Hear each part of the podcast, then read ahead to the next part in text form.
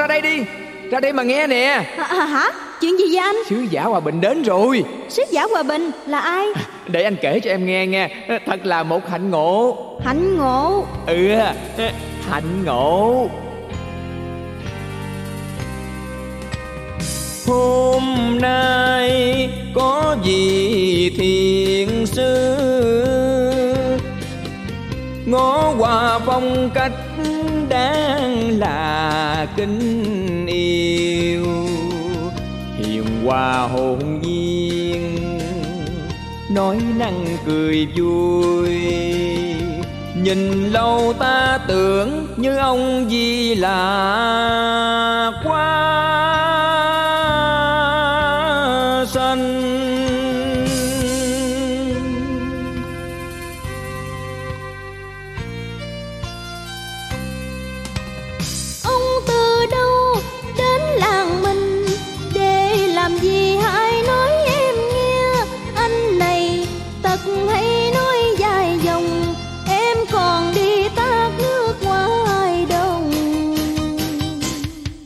Để từ từ anh nói cho em nghe. Ông đến đây gieo hạ tình thương cho qua tình ở trong lòng người. Rất nhiều người biết ông từ lâu, đi khắp nơi hoằng pháp độ sanh. Công tiếc công khuyên người nhân hòa, vui sống chung hòa bình một nhà, vui hòa một nhà.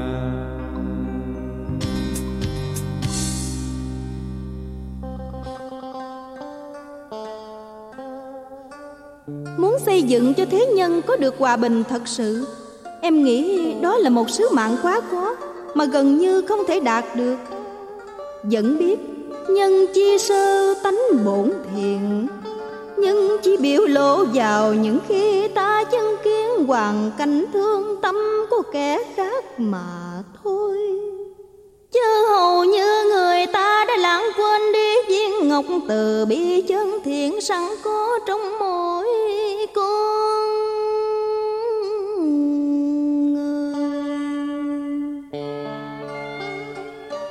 Còn nghiệp ác với thất tình lúc dục là ta học ở trường đời.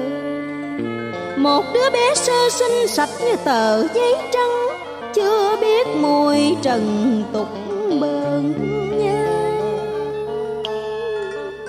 Lớn dần lên dạng dài xóa mất nét ngây thơ, gom góp tội nghiệp theo thời gian chồng chết. Chén lấn mưu sinh thủ đoạn để sanh tồn, tự gieo ác nhân mà không màng ác báo.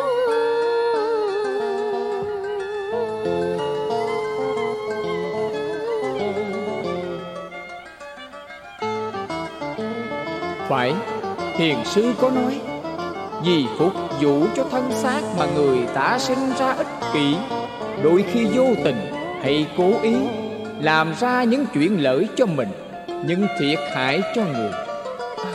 Thật là đáng tiếc.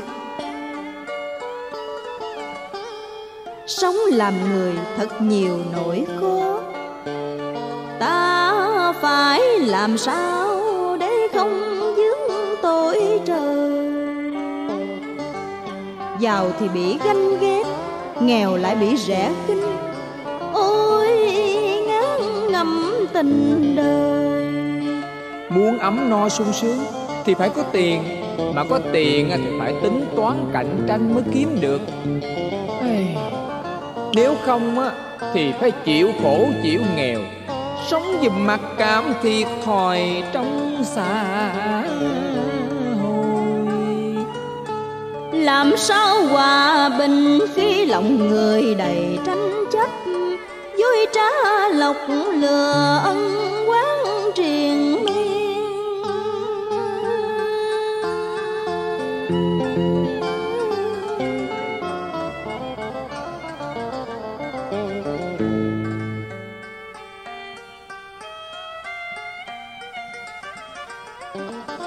Đã biết cõi này là giả tạm, tại sao còn khinh trọng hèn sang? Cái giàu sung sướng xa qua, cái nghèo vất vả bôn ba sớm chiều. Trước đây anh cũng nghĩ như vậy, nên thường than thân trách phận mình nghèo phải làm lũ quanh năm. Khi thấy người ta ăn mặc phủ phê, của nổi của chìm sánh lòng ghét ghét, kêu réo ông trời cử xử bất công. Nay gặp được thiền sư thuyết giảng tận tường mới biết, bấy lâu nay mình đã tự ti mặc cảm, tự chuốc đau buồn suy nghĩ vẫn dư. Thiền sư nói hạnh phúc sướng vui không phải chỉ dành cho người giàu có, cũng không phải chỉ có người nghèo mới thiếu thốn khổ đau. Hãy sống mong dung tự tại, giữ tâm thanh tịnh thì tự nhiên sẽ thơi thơi nhẹ nhàng. Anh nè, tại sao hạnh phúc sướng vui không phải chỉ dành cho người giàu có, rồi lại không phải chỉ có người nghèo mới thiếu thốn khổ đau vậy? Thật em không hiểu ý nghĩa thế nào, xin anh giải thích cho em được rõ ràng. Người giàu cũng khổ đau, cũng thiếu thốn là sao? Em nghe nó hơi nghịch, khó mà hiểu được. Còn ung dung tự tại là chi? Hãy mau nói đi, nói đi anh, nói đi. Là sao hả anh? Nói đi.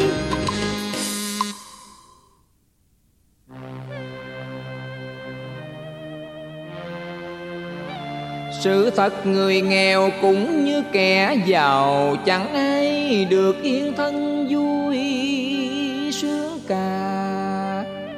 Nghèo á thì sợ thiếu trước hụt sau, nên số ôm hồn vất vả nhọc nhằn, kiếm tiền để hộ thân, mặc cảm với người nên luôn cố gắng. Khổ mấy cũng cam, miễn được vươn lên bằng người mới yên. Còn hồi nãy anh nói người giàu cũng khổ, là khổ làm sao hả anh? Nhà giàu thì đương nhiên sống trên bạc tiền phủ phê, bạc tiền phủ phê. Mà đã giàu thì ai cũng lo khuếch trương cơ sở làm ăn. Thì đúng rồi. Nào là à, trong coi công nhân nè, vật giá xuống lên thị trường kinh tế.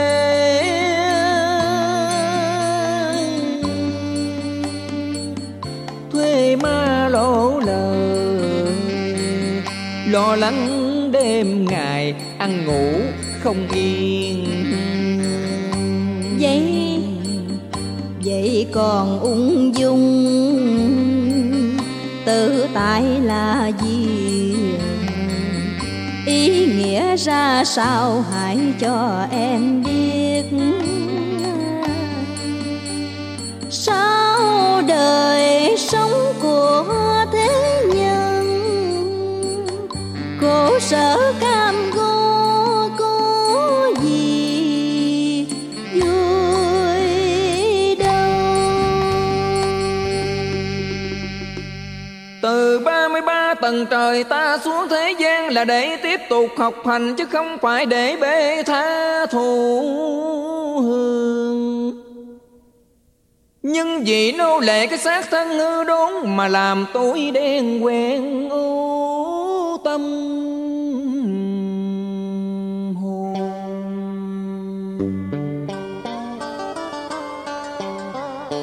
Dục là đam mê sai đắm hồng trần, nghiệp lực rong rêu bám vào thần kinh và khối óc. Tham vọng càng nhiều càng sân hận nấu nung. Danh lợi tiền tài chúng không thể hại ta, chính ta tự hại chỉ vì lòng tham và ích kỷ. Chính ta ham muốn không ngưng có bao giờ thấy đủ ngỡ ngẩn âu lo như một cái xác không hồn.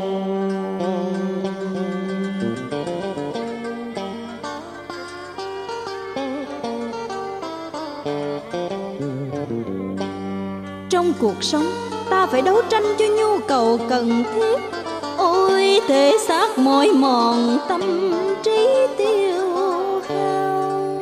Sự sống vĩnh cửu không cần phủ phê vật chất, mà tùy trình độ thanh nhẹ của tâm hồn. Bởi phần hồn mới là bất diệt, chứ cái thân xác và tiền tài có giá trị gì khi ta bỏ xác ra đi. Suốt đời mình Suốt đời mình khổ trí lao tâm gây dựng, rốt cuộc rồi đành phải phủi tay ra đi như mảnh hồn gông cùm tội lỗi, nặng nề không thể vượt lên cõi thanh cao. Đã biết con người không ai thoát chết, hãy thức giác tu cho sáng suốt phần hồn. Sống đơn thuần yên tâm trong mọi hoàn cảnh, tức là ta qua giải được đau khổ lo buồn.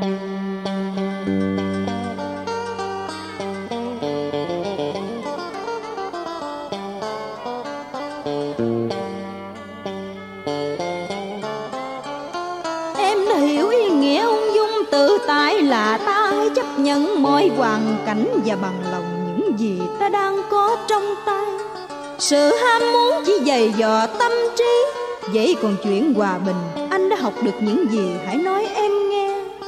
Phải hòa bình bản thân trước đã, tu sửa mình thân tâm tự tại an nhiên rồi anh hương dắt nhiều người khác trong quyến thuộc tiến cùng ta.